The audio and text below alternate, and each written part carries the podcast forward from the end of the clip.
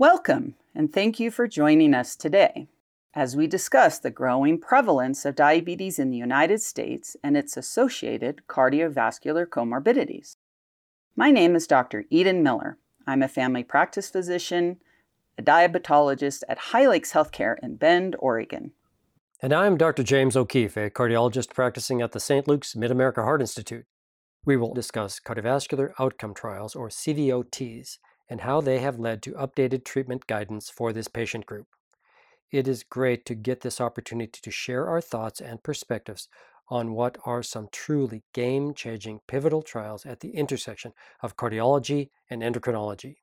This podcast episode is a presentation supported by and created on behalf of Boehringer Ingelheim Pharmaceuticals Incorporated and Lilly USA LLC. The podcast presentation content has been reviewed for consistency with FDA guidelines and is not approved for continuing medical education credit.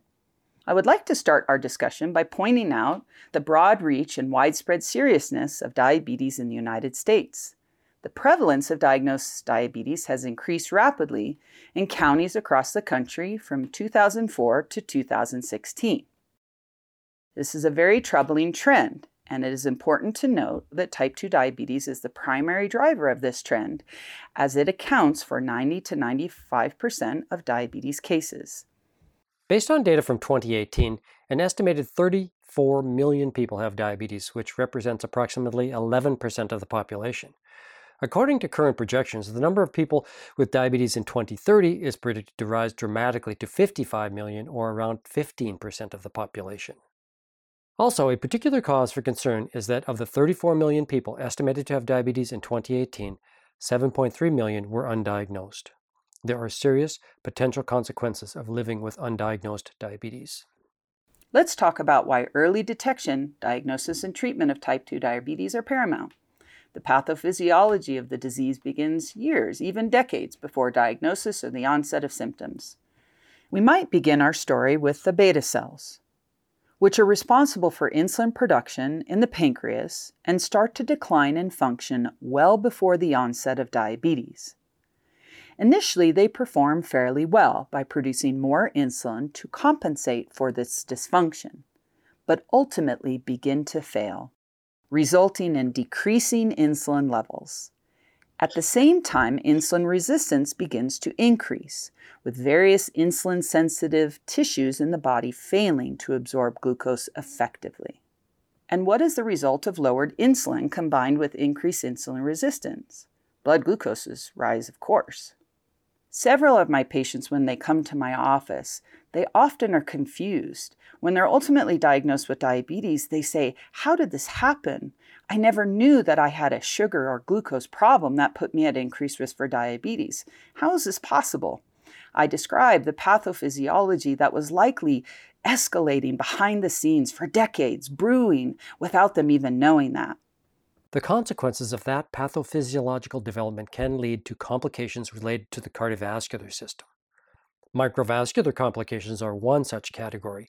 These are quite prevalent in people with diabetes. 29% of patients have retinopathy, between 30 and 40% of people have chronic kidney disease or nephropathy, and 45 to 70% show symptoms of neuropathy. Macrovascular complications are also quite common in these patients, with a 33% prevalence of stroke. 10% experience a myocardial infarction, and 21 presenting with evidence of coronary artery disease. It is also worth noting that these relationships and increased risks are not a one way street. Although the science is still evolving, as we continue to learn more about the complexity of diabetes, it is becoming clear that this disease can affect multiple organ systems. This connection has been demonstrated by available epidemiological data, which show that at least 50% of people with diabetes in the United States have or are at high risk of developing cardiovascular disease. Due to this interplay between multiple organ systems, current guidelines recommend that the treatment of patients with diabetes and cardiovascular disease should involve multidisciplinary collaborative care coordinated between physicians and nurses across multiple specialties. So, what can we do to decrease this cardiovascular risk associated with diabetes? Well, treating diabetes in the more traditional way with a primary focus on A1C does not seem to be the answer. For example, there was a trial in the New England Journal of Medicine that's very relevant here. They included patients with type 2 diabetes with an A1C of 7.5% or greater, with a median of 8.1%. Then, patients were assigned to a standard therapy regimen with a target A1C of 7% to 7.9%, or an intensive therapy regimen with a target of less than 6%. Patients in the intensive therapy group received more aggressive pharmacologic interventions to control their A1C. Their primary outcome measure was defined as the first occurrence of a non fatal myocardial infarction or non fatal stroke or death from cardiovascular events. They didn't see any changes here that reached statistical significance. The study also examined mortality rates by observing deaths by any cause. In this analysis, the group with the intensive therapy regimen actually experienced significantly higher rates of death from any cause. These data suggest that the traditional way of thinking about diabetes with an A1C centered approach is not sufficient to alleviate the cardiovascular risk for those with diabetes.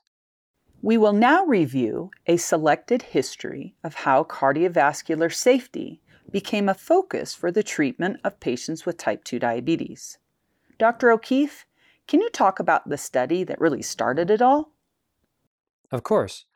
The study that Dr. Miller is referring to helped shape how we think about cardiovascular risk and diabetes, and ultimately inspired updates to the FDA guidance related to how we design and implement clinical trials in patients with diabetes. This was a study published in 2007 reporting results from a meta analysis of patients with type 2 diabetes. It compared patients with a specific medication to patients not receiving that medication. Unlike efficacy trials of anti diabetic therapies that had been conducted up to that point of time, which focused on glucose lowering, this particular meta analysis was designed specifically to assess the effect of the intervention on cardiovascular outcomes. The results raised concerns that the treatments for diabetes could have a negative effect on cardiovascular risk in a population that is already at increased risk. This really put a spotlight on cardiovascular outcomes moving forward for this patient group. This was important and new because the cardiovascular safety of glucose lowering therapies had not been thoroughly investigated, and the effects of glycemic control on cardiovascular risk were unknown. Exactly. Following the results of that meta analysis, in 2008, the FDA issued guidance to industry that new therapies for type 2 diabetes should demonstrate through clinical trials that they are not associated with an unacceptable increase in cardiovascular risk. In response to this guidance, CVOTs were initiated to assess the cardiovascular risk of novel therapies for type 2 diabetes. And in 2020, the FDA issued updated guidance for these CVOTs regarding patient characteristics. This meant including patients with underlying cardiovascular disease, testing novel therapies in a large patient cohort for longer durations, and other considerations related to patient safety. But first, Dr. O'Keefe, can you review some cardiovascular endpoints that are typically assessed in CVOTs? Sure. One commonly used endpoint in these CVOTs is called MACE, which stands for Major Adverse Cardiac Events. MACE is a composite endpoint, combining multiple clinical outcomes into a single score. This increases the number of events ascertained, thereby leading to an increase in statistical power and precision. MACE exists as a three or four point endpoint. The three point MACE assessment includes cardiovascular death, non fatal myocardial infarction, and non fatal stroke. Some CVOTs have used a primary endpoint of four point MACE, which consists of the components of the three point MACE plus hospitalization for unstable angina. However, unstable angina is difficult to adjudicate, and its assessment can be subjective. As a result, most CVOTs use the three point MACE.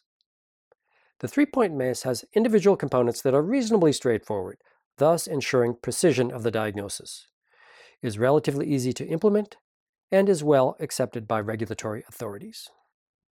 Now that we understand the cardiovascular outcomes that are assessed in CVOTs, we can look a little closer at the CVOT design.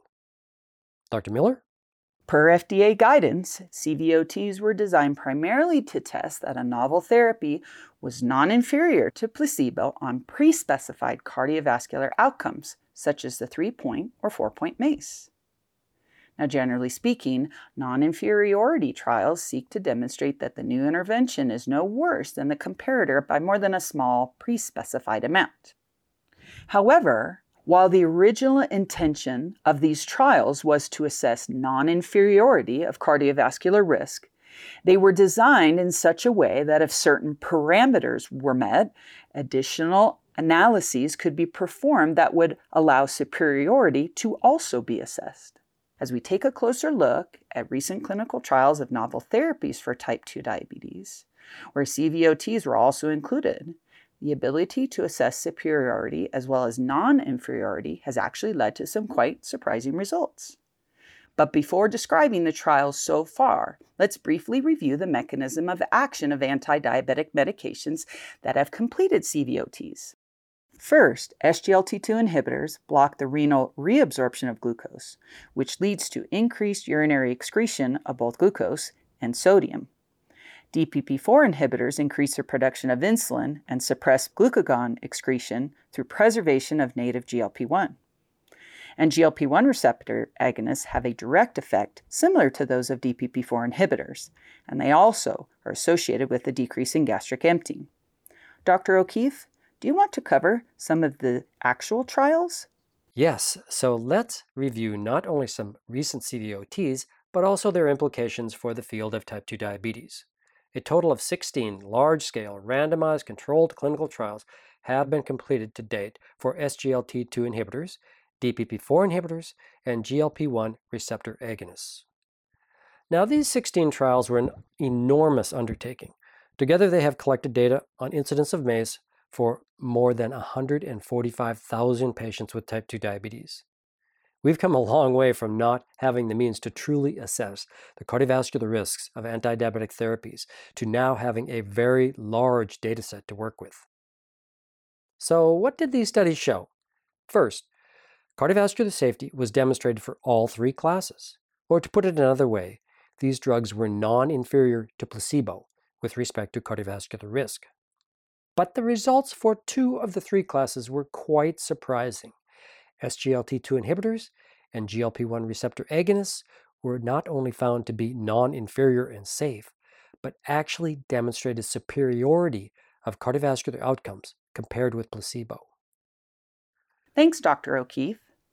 By way of some closing thoughts, I just point out that the data that has become available from CVOTs and the associated updates and FDA guidance have helped to shape guidelines to provide more individualized and improved treatment plans for patients with diabetes and potential cardiovascular risk.